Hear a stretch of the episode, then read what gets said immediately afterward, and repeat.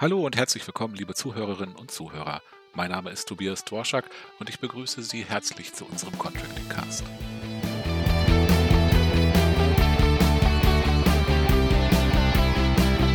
Heute sprechen wir mit Heinz-Ulrich Bruschewski über die Auswirkungen des Kohleausstiegsgesetzes, mit Herrn Amberg über Klimaluftcontracting, mit der Südwärme über deren Projekt des Monats Juni und außerdem über den Contracting Award.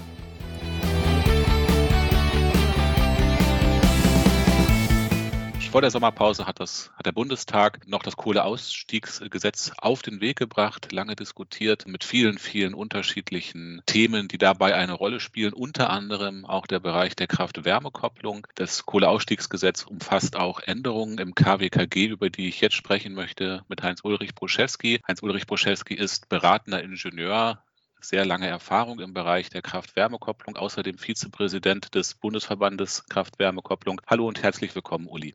Moin, moin. Uli, vielleicht ganz kurz zusammengefasst, was sind denn die wichtigsten Änderungen im KWKG, die jetzt im Rahmen des Kohleausstiegsgesetzes beschlossen worden sind? Von vielen als sehr relevant wahrgenommen und wie, ich es interpretiere, auch sehr relevant ist die Änderung der Förderkonditionen. Wer KWK-Anlagen dimensioniert, war es bisher gewohnt, seine Stromerzeugung im Jahr aufgrund des Wärmeabsatzes zu prognostizieren und damit dann den KWK-Zuschlag zu kalkulieren. Das wird nicht mehr möglich sein. Für die Förderhöchstdauer im Jahr gelten zukünftig Beschränkungen. Fassen wir es kurz zusammen. Ursprünglich wollte das Bundeswirtschaftsministerium im Gesetz ab dem 01.01.2020 die Förderhöchstdauer auf dreieinhalbtausend Stunden im Jahr für alle KWK-Anlagen ja. begrenzen. Also das, was wir schon seit längerer Zeit auch im Ausschreibungssegment oberhalb 1 MB kennen. Es hat einen Aufschrei in der Branche gegeben, nicht nur weil damit eine Einschränkung der akuten Förderung verbunden ist, sondern auch ein Verletzen der Planungssicherheit. KWK-Projekte entstehen nicht von jetzt auf gleich, sondern haben in der Regel einen Vorlauf von ein bis anderthalb, manchmal zwei Jahren. Es ist eine Übergangsregelung eingeführt worden durch den Ausschuss für Wirtschaft und Energie, den das Parlament auch angenommen hat, die wie folgt aussieht. Ab 2021 wird die Vollbenutzungsdauer, die gefördert wird, auf 5000 Stunden im Jahr begrenzt. Ab 2023 auf 4000 Stunden und ab 2025 dann dauerhaft endgültig auf dreieinhalbtausend Stunden im Jahr. Das ist jetzt nicht so zu verstehen, dass ich die KWK-Anlage nicht länger im Jahr betreiben darf. Ich kriege nur für diese Vollbenutzungsstunden, die ich gerade genannt habe, das Geld, sprich den KWK-Zuschlag. Wenn ich ganz kurz zwischenfragen darf, die ähm, Begrenzung der jährlichen Förderdauer, die äh, betrifft aber dann jeweils nur die zu dem Zeitpunkt in Betrieb genommenen Anlagen oder schreibt die sich auch fort auf Anlagen, die ich heute in Betrieb nehme und die dann in den nächsten Jahren immer weniger Förderdauer bekommen? Diese Förderdauern die ich gerade genannt habe, gelten für alle Anlagen, die nach dem 31.12.2019 in Betrieb gegangen sind, also mit Beginn des Jahres 2020. Mhm. Wer jetzt schon auf Sendung ist, fällt auch unter dieses Reglement. Und die Begrenzung der Förderhöchstdauer ist nicht eine einmalige Größe, die dann dauerhaft gilt, sondern diese, diese Stufen, die ich gerade genannt habe, gelten für alle Anlagen ab 1. Januar 2020. Das ist ähm, für die Kalkulation nicht ganz unerheblich, denn ähm, man steht ja häufig als Kontraktor vor dem Dilemma, ich soll einen bestimmten Primärenergiefaktor liefern und den Primärenergiefaktor kriege ich ohne zusätzliches Investment dadurch sehr gut hin, dass ich die KWK-Anlage auf so viele Betriebsstunden wie im Jahr möglich laufen lasse. Mhm. Andererseits führt diese Begrenzung zu einer eher größeren Dimensionierung von KWK-Anlagen wo ich bisher mit 250 kW elektrischer Leistung vielleicht so meine 4.000 bis 5.000 Stunden im Jahr gefahren bin, muss ich mir jetzt überlegen, ob ich 400 oder 500 kW installiere, möglicherweise auch zwei Module, die ich dann im Takt schalten kann und auch besser regeln kann. Okay, das gilt äh, nochmal zu Verständnis für alle KWK-Anlagen unabhängig von ihrer Größe oder gibt es da auch ja. eine Größenbeschränkung? Okay. Nein, das gilt für alle ihrer, äh, unabhängig von ihrer Größe, wobei Achtung, wer Anlagen installiert und schon installiert hatte, die größer 1 MW elektrischer Nettoleistung sind, der war ja sowieso im Ausschreibungssegment seit 2017. Und für die Anlagen gilt schon immer die dreieinhalbtausend Stunden Förderbegrenzung im Ausschreibungsgemeinde. Äh, also insofern hat sich verändert eigentlich nur etwas für die Kontraktoren, die zwischen 0 und 1000 kW elektrisch installieren und betreiben. Wenn ich das richtig sehe, ist auch der Gesamtförderzeitraum neu beschrieben worden, bei bestimmten Anlagengrößen von 60.000 auf 30.000 Vollbenutzungsstunden? Das ist ein Spezialsegment für die, um jetzt mal die Nomenklatur der EU-Richtlinie aufzugreifen, für die Kleinstanlagen bis 50 kW. Mhm. Ja, da müssen wir einen Moment lang ausholen, Tobias. Ähm, der KWK-Zuschlag ist ja, wenn man es finanzmathematisch hinschreibt, eine verkappte Kapazitätsprämie. Mhm sage mir die KWK-Nettoleistung, die du installierst, und ich sage dir anhand der Nettoleistung, dem Fördersatz und der Förderhöchstdauer das Geld, was du bekommst. So einfach ist die mathematische Regel. Das heißt, die Summe steht bis auf den letzten Cent fest. Die Frage ist nur, in welchem kalendarischen Zeitraum kriege ich die Summe? So, und jetzt einfaches Rechenexempel. Wenn ich für Kleinstanlagen, die bisher ihren Förderbetrag über 60.000 Stunden eingefahren haben, 60.000 Vollbenutzungsstunden eingefahren. Wenn ich 60.000 durch 3.500 teile, dann bin ich irgendwo bei knapp 18 Jahren.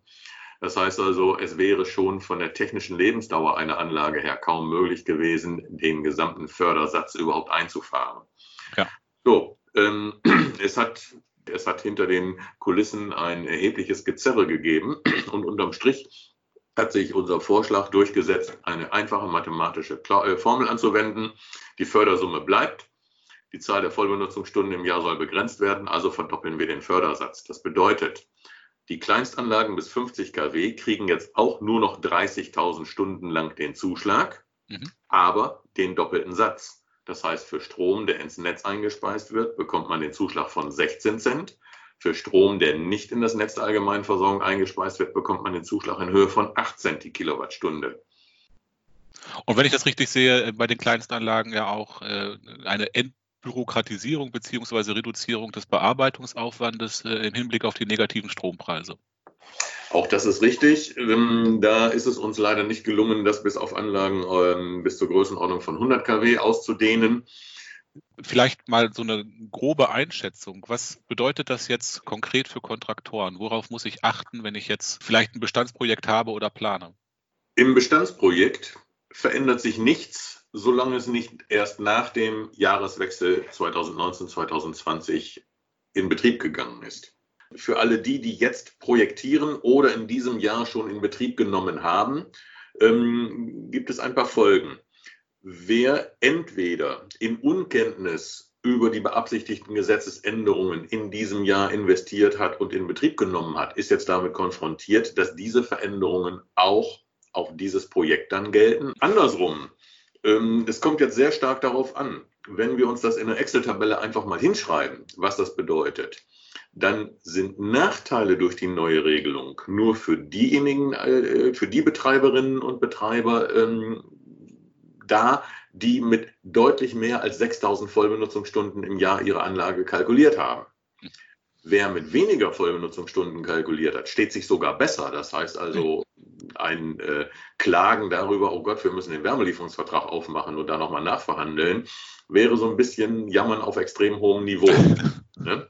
Denn ähm, wohlgemerkt, Natürlich kann ich die Anlage gefördert ab 2025 nicht beliebig lange im Jahr ausfahren. Ich darf es nur tun, ohne dass ich den Zuschlag dann erhöht kriege. Aber in Summe bekomme ich den Fördersatz in viel kürzerer Kalenderzeit. Und wenn man das barwertig mal runterrechnet, dann hat man durch diese neue Regelung durchaus Vorteile. Tobias, es gibt eine zweite mögliche Folge. Wir haben im VfW ja eine Reihe von Kontraktoren, die sehr stark das sogenannte KWK-Mieterstrommodell praktizieren. Ja. Für Strom, den ich in das Netz der allgemeinen Versorgung einspeise, bekomme ich einen KWK-Zuschlag von 16 Cent die Kilowattstunde. Ja, 30.000 Vollbenutzungsstunden. Ich weiß, das ist weniger als eine Contracting-Laufzeit. Ist mir auch durchaus bekannt. Ne? und für Strom, den ich im Areal verwende, bekomme ich 8 Cent. Man kann natürlich jetzt auf die Idee kommen, warum tue ich mir den gesamten Verwaltungsaufwand mit Stromlieferung an Letztverbraucherinnen und Letztverbraucher an, wenn ich doch für die Einspeisung einen durchaus komfortablen Satz von 16 Cent kriege. Mhm.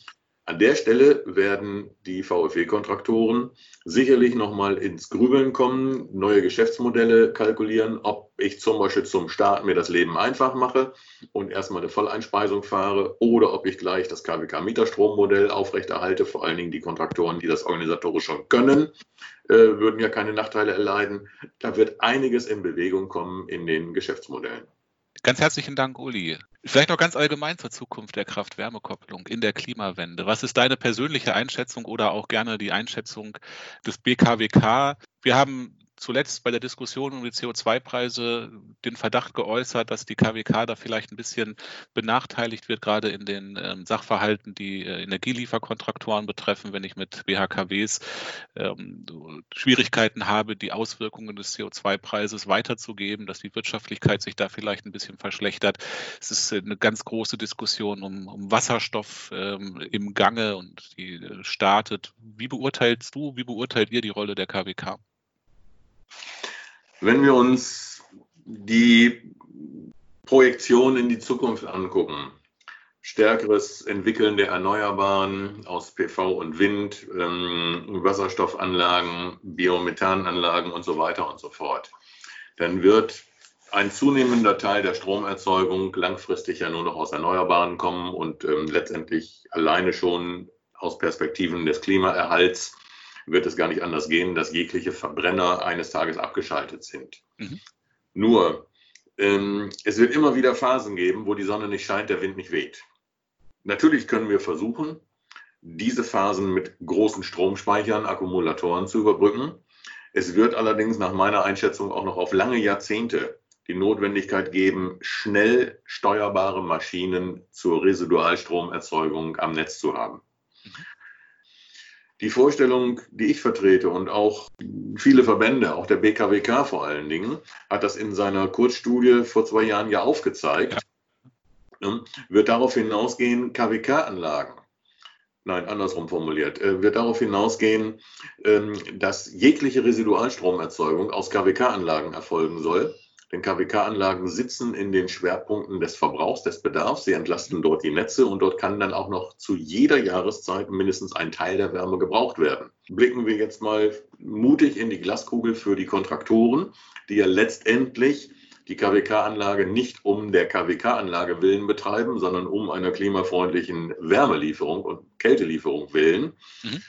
Auch die Kontraktoren werden sich in ihren Geschäftsmodellen und Kalkulationen nach meiner Einschätzung damit auseinandersetzen müssen, erhöhte Investitionen anzufassen. Das wird Auswirkungen auf die Wärmegrundpreise haben und die Anlagen kürzere Stunden im Jahr laufen zu lassen, aber genau dann, wenn sie gebraucht werden. Und es wird sich auch ein Modell entwickeln, Stichwort Datenaustausch, Stichwort immer stärkere IT-Verknüpfung, dass auch Kleinstanlagen stärker in den Strommarkt eingebunden werden. Wie das ausgestaltet werden soll, darüber beginnt die Diskussion jetzt erst. Ich fasse zusammen, es bleibt spannend, was die KWK betrifft und genau wie, wie wir sehen wir, seht ihr oder siehst du da auch noch perspektivisch eine wichtige Rolle, was den die Weiterentwicklung des, des, Energiemarktes und die Klimawende betrifft. Ich darf mich ganz herzlich bei dir bedanken, Uli, für das Gespräch, für die Gerne. Einblicke und die Informationen. Und ich freue mich sehr darauf, dich demnächst auch mal wieder persönlich äh, zu treffen. Wäre schön. Ja. ne? mhm. Bis dahin, alles Gute. Danke, ciao.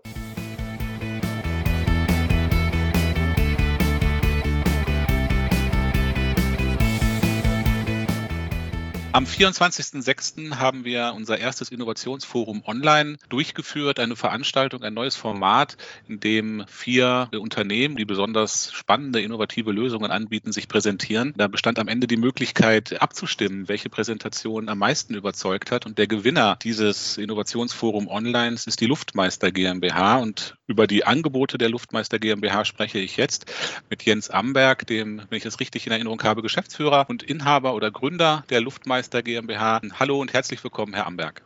Ja, vielen Dank. Äh, auch herzlich willkommen. Vielleicht kurze, also Geschäftsführer stimmt, Gründer stimmt, äh, Inhaber wäre schön. Ich bin einer der Gesellschafter. Okay. Herr Amberg, was bietet denn die Luftmeister GmbH an und was ist daran das Neue, das besonders Innovative? Ja, wir äh, ermöglichen, dass auch das Medium Klimaluft, also die aufbereitete Luft aus Klimaanlagen, in das Contracting äh, sinnvoll aufgenommen werden kann, also zu einem Contracting-Medium wird. Und das, was wir konkret anbieten, ist der eichfähige Luftenergiezähler. Das ist ein Messsystem, womit die Klimaluft verbrauchsbasiert abgerechnet werden kann. Mhm. Und das gab es bisher nicht. Das ist, äh, habe ich genau, glaube ich, äh, so richtig verstanden, dass das, das sehr neu ist und sehr spannend. Ja, ich denke, die Besonderheit ist nicht nur, dass es da jetzt mal ein neues Messsystem gibt, sondern es gibt eine neue Eichgröße, es gibt eine neue Gerätegattung. Die Eichgröße lautet äh, Luftenergie. Das ist also jetzt äh, einfach seitens der Eichbehörden, des Regelermittlungsausschusses eine, eine neue Eichgröße. Wir haben die entsprechende Eichzulassung über die PTB, über die Physikalisch-Technische Bundesanstalt, jetzt seit einem halben Jahr vorliegen. Und das Ganze basiert auf einer DIN-Norm. Das ist die, die Mindestanforderungen an die Produkte Luftenergiezähler stellt. Das heißt also, wir haben wirklich hier zu tun mit einer neuen Eichgröße und mit einer neuen Produktgattung namens Luftenergiezähler. Das Ganze ist insofern auch sozusagen von der Erfindung bis zum jetzt vorliegenden Produkt ein sozusagen das Bohren mehrerer dicker Bretter gewesen. Das Ganze dürfen Sie sich gerne jetzt so als fünf bis sechs Jahre Entwicklung vorstellen, bis man von der ersten Idee bis hier zu diesem vorliegenden Eich zugelassenen Messsystem auch alles beisammen hat. Was, wie kann ich mir das vorstellen? Wer sind äh, für, für so Klimaluft-Contracting, für die Messung, was sind die Kundengruppen und wo sehe ich da einen Markt? Ja, also im Grunde äh, ist es ja so, dass wir in Deutschland ca. 400.000 raumlufttechnische Anlagen, RLT-Anlagen haben. Die sind im, im Schnitt über 25 Jahre alt. Diese Anlagen befinden sich natürlich ähm, in der Industrie, die befinden sich in Gewerbebauten und so weiter. Und grundsätzlich mal äh, betrachtet äh, kämen diese Anlagen äh, in Betracht, auch als Contracting-Modell geführt zu werden. Mhm. Insbesondere ja, sehen wir das bei Gewerbebauten wie Bürogebäuden und auch Einkaufszentren, ähm, haben aber die Erfahrung gemacht, dass durchaus auch Laborgebäude, Krankenhäuser und auch Anlagen in der Industrie äh, interessante Objekte sein können. Okay, das äh, klingt nach einem sehr großen Markt, der auch für Kontraktoren heute schon interessant ist, ohne Klimaluftlieferung. Welchen konkreten Nutzen haben Energiedienstleister von ihrem Angebot? Das ist tatsächlich die ähm, eichfähige oder die geeichte Messung von Klimaluft. Ja, also die, die geeichte Messung von Klimaluft ist, ist natürlich mal auf den ersten Blick der Nutzen, den man hat. Ich denke, der Hauptnutzen äh, liegt noch eine Ebene höher, mhm. äh, nämlich dass der Kontraktor die, das Angebot der, oder im Contracting angebotenen Medien ähm, erweitern kann um, um die Klimaluft. Das heißt, er kann sich breiter aufstellen. Heute gibt es äh, erstmal nur wenige Kontraktoren, die damit gestartet sind. Da sind zwei Pilotprojekte ja schon realisiert worden.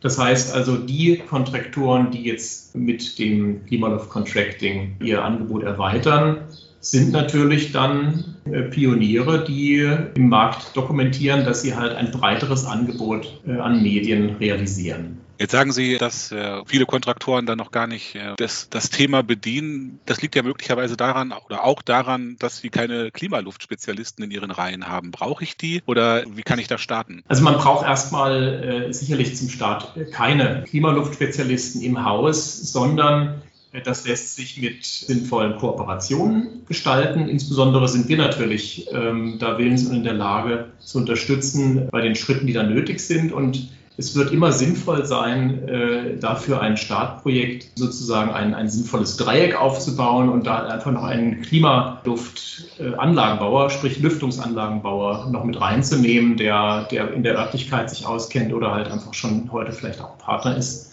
ähm, sodass sich da im Grunde der Kreis schließt. Also kann ich mir merken, ich kann einfach starten, wenn ich ein Projekt habe und Sie anrufen. Da bekomme ich dann die notwendige Unterstützung. Vielleicht ganz kurz, wie kann ich Sie erreichen? Ja, gerne. Das ist einerseits natürlich telefonisch, das sage ich gerade, das ist die 07661 3849 888 oder per E-Mail amberg.luftmeister.de.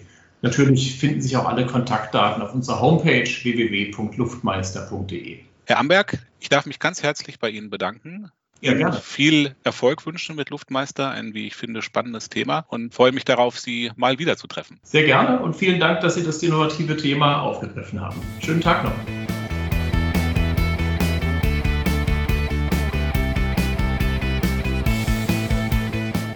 Ja, liebe Zuhörer und Zuhörerinnen, äh, einen wunderschönen guten Tag hier aus dem, aus dem Homeoffice. Ich freue mich auf das heutige Gespräch mit der Südwärme AG zum aktuellen Projekt des Monats. Äh, dazu habe ich Herrn Wolfgang Götzendorfer aus dem technischen Vertrieb äh, der Südwärme am Mikrofon. Hallo, Herr Götzendorfer. Hallo, Herr Schulz. Ja, schön. Schöne Grüße auch aus Bayern. Ja, ich habe äh, nachgeschaut. Also die Südwärme ist seit 1993, äh, ist 1993 gegründet worden und äh, seit 1994 Mitglied im VfW. Erzählen Sie kurz, was, wer, wer ist die Südwärme? Also wie Sie schon äh, richtig gesagt haben, wurde die Südwärme im Jahr 1993 von fünf äh, Haustechnik-Fachbetrieben im Anschluss an eine VfE-Veranstaltung gegründet. Ah. Letztendlich mit dem Gedanken, dass das Thema Wärmelieferung nicht ausschließlich ein Thema der großen Energieversorger und der Stadtwerke sein kann, sondern letztendlich ja eigentlich das Thema für einen Heizungsbauer sein muss. Denn wer kann natürlich äh, Heizungsanlagen besser betreiben und betreuen als der Heizungsbauer, der letztendlich die Anlagen auch gebaut hat. Äh, ihr, ihr, aktuelles äh, Projekt, was jetzt auch zum Projekt des Monats hier bei uns im VfW geworden ist, äh, ist in Stuttgart, Stuttgart-Degerloch.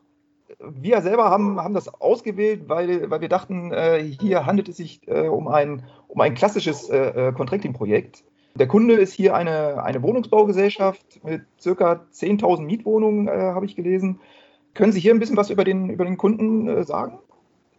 Genau, die Flyvo ist eben eine Wohnungsbaugenossenschaft, aber eine der größten im süddeutschen Bereich mit irgendwie so 9.500 Mietwohnungen und 10.000 Mitgliedern in 30 Städten. Unser örtliches Kompetenzcenter, die Firma Meier Heiztechnik aus Könken, ist eben schon lange Jahre für die Flyvo tätig, in der Regel für den Bau, die Sanierung und die Wartung von Heizungsanlagen. Und ja, jetzt haben wir das erste Mal mit der Flügo geschafft, hier ein Neubaubereich, ein Objekt umzusetzen. Wissen Sie, warum Sie sich da äh, ausgerechnet für Contracting entschieden haben und da nicht äh, im Eigenbetrieb versorgen? Also die Firma Meier hat ja das Thema Contracting bei der Flyvo immer schon lange oder vor langer Zeit immer schon angesprochen und ähm, denen die Vorteile immer nahegelegt. In dem Projekt kurz eben jetzt erstmalig umgesetzt. Zum einen, weil es eben ein Neubau ist. Wir hier natürlich von der Preis- und der Vertragsgestaltung relativ frei sind. Und zum anderen, äh, weil das Thema BHKW natürlich neben dem reinen äh, technischen Betrieb der Anlage auch Vielzahl von bürokratischen und administrativen Aufgaben verlangt. Und das wollte sich die Flyvo eben nicht antun, hat dann eben hier das Thema an uns gegeben, damit wir über Contracting eben die neue Heizzentrale Kessel und BRKW professionell für die Flyvo betreiben und die letztendlich dann mit dem Anlagenbetrieb nichts mehr zu tun haben. Das Projekt selber, Sie sagten schon, BRKW ist drin, Kessel, äh, normaler Kessel. Die Vertragslaufzeit liegt klassisch bei zehn Jahren. Wie groß ist das BRKW und wie groß sind die Kessel? Wissen Sie da? Also leider ist natürlich, oder als Heizungsbauer muss man sagen, leider durch die äh, neuen Energieeinsparverordnungen, die NF etc., werden natürlich die Objekte immer besser gedämmt. Die Anlagen werden dadurch immer kleiner. Im konkreten Fall haben wir jetzt aktuell einen 90 kW Gasbrennwerkkessel drinnen, der eben über ein äh, 5 kW elektrisch BHKW äh, unterstützt wird. Unterstationen für die Gebo angeschlossenen Gebäude und noch entsprechend dann zwei Warmwasserbereiter, das in der Heizzentrale alles untergebracht worden ist. Und ähm, die, die Flyvo, Sie hatten vorhin gesagt, die Firma Meyer arbeitet schon seit Jahren für die, für die Flyvo. Meinen Sie, dass, dass das bei einer einmaligen Sache bleibt im Contracting oder besteht da noch Potenzial nach oben? Ich gehe schon davon aus, dass wir da in Zukunft auch weitere Objekte mit der Flyvo umsetzen. Die äh, technische Leitung ist äh, sehr begeistert vom Contracting, weil sie natürlich einfach hier viel, viel weniger Arbeit hat, viel weniger Know-how und Technik vorhalten muss. Allerdings ist natürlich bei der Flyvo als äh, Genossenschaft hier immer auch äh, ganz der Augenmerk äh, der, der Kostensituation, weil die natürlich äh, ihren Genossen hier möglichst günstige, günstige Wärmepreise anbieten wollen. Daher haben wir auch bis dato im Bestand hier nichts umgesetzt. Aber ich gehe davon aus, bei der nächsten Neubau wird das Thema Contracting auch wieder auf die Tagesordnung kommen. Da muss man mal sehen, wie es dann da weitergeht. Dann wünschen wir Ihnen für dieses Projekt und natürlich äh, kommende Projekte alles Gute. Äh, wir wünschen auf jeden Fall alles Gute und ja, vielen Dank für das Gespräch. Gern geschehen, gute Zeit und Freitag schönes Wochenende.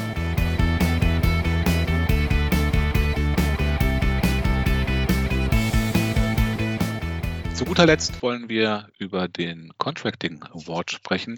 Dazu habe ich äh, Volker Schmees bei mir. Volker Schmees verantwortet in der Geschäftsstelle die Koordination des Contracting Awards. Hallo und herzlich willkommen, Volker. Hallo Tobias, hallo liebe Zuhörerinnen und Zuhörer. Der Contracting Award wird in diesem Jahr das erste Mal von uns gemeinsam mit der Energie und Management äh, verliehen oder ausgelobt. Volker, was ist der Contracting Award eigentlich? Ja, wir suchen mit dem Contracting Award äh, vorbildliche Contracting-Projekte, äh, zum Beispiel in Wohnquartieren, Industrie, Gewerbe oder kommunalen Gebäuden. Wir suchen ähm, KWK-Systeme mit 250 ähm, kW thermisch und 125 kW elektrisch. Es sollten außerdem partnerschaftliche Gemeinschaftslösungen sein und die Projekte sollten in den Jahren 2018 oder 2019 abgeschlossen sein. Also Projekte, die schon erfolgreich umgesetzt werden. Worauf kommt es bei diesen Projekten an? Wie, äh, was, was sind die Punkte, nach denen die Jury entscheidet, ob ein Projekt äh, gewinnt oder nicht? Ja, eines der wichtigsten Kriterien ist äh, die Umentlastung und Ressourcenschonung. Das ist für uns ein besonders wichtiger Punkt, um auch der Öffentlichkeit zu präsentieren zu können, was Contracting alles bewirken kann und welche Umwelteinsparungen damit generiert werden können. Mhm. Außerdem wäre uns sehr wichtig, dass auch die Technik auf dem aktuellsten Stand ist und da besonders moderne und effiziente Technologien eingesetzt werden. Ja, es wäre auch schön, wenn man dabei äh, sehen könnte oder wenn wir Projekte finden, die einen gewissen Modellcharakter haben, sei es in organisatorischer oder finanztechnischer Hinsicht, weil wir äh, zeigen wollen, dass solche Projekte skalierbar sind und die künftige Marktentwicklung äh, in ganz unterschiedlichen Modellen ähm, weiter voranbringen. Was kann ich denn bei dem Contracting Award gewinnen?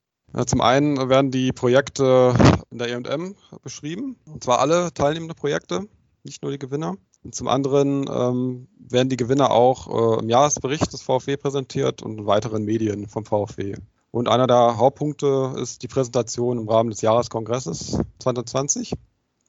Äh, geplant ist bisher, dass die Verleihung am Vorabend des Jahreskongresses am 27.10.2020 stattfinden wird. Wir hoffen alle sehr, dass das äh, möglich sein wird. Wir haben schon bisher die natürlich unter den üblichen Vorbehalten stehende Zusage eines Landesministers für die Laudatio auf den Gewinner. Da sind wir ja sehr glücklich drüber. Wann ist der Einsendeschluss? Das ist der 3.8.2020. Und ähm, was, was muss ich tun, um beim Contracting Award äh, mich zu bewerben? Bewerbungen können als Papierform oder als PDF äh, eingereicht werden. Die E-Mail-Adresse zur Einsendung ist contracting.emvg.de oder direkt an meine Adresse volker.schnees.vfw.de. Für weitere Fragen, wenn Sie das interessiert, wenn Sie Interesse haben, daran mitzumachen, was ich sehr hoffe, weil es aus unserer Sicht sehr wichtig ist, gute Contracting-Projekte der Öffentlichkeit zu präsentieren, schauen Sie doch vorbei bei contracting.emvg.de. Da finden Sie alle weiteren Informationen, die Möglichkeiten zur Teilnahme und so weiter. Dann wünsche ich Ihnen, die teilnehmen wollen, viel Erfolg, viele gute Projekte und dir, Volker, ganz herzlichen Dank für die Antworten. Ja, ich bedanke mich auch herzlich.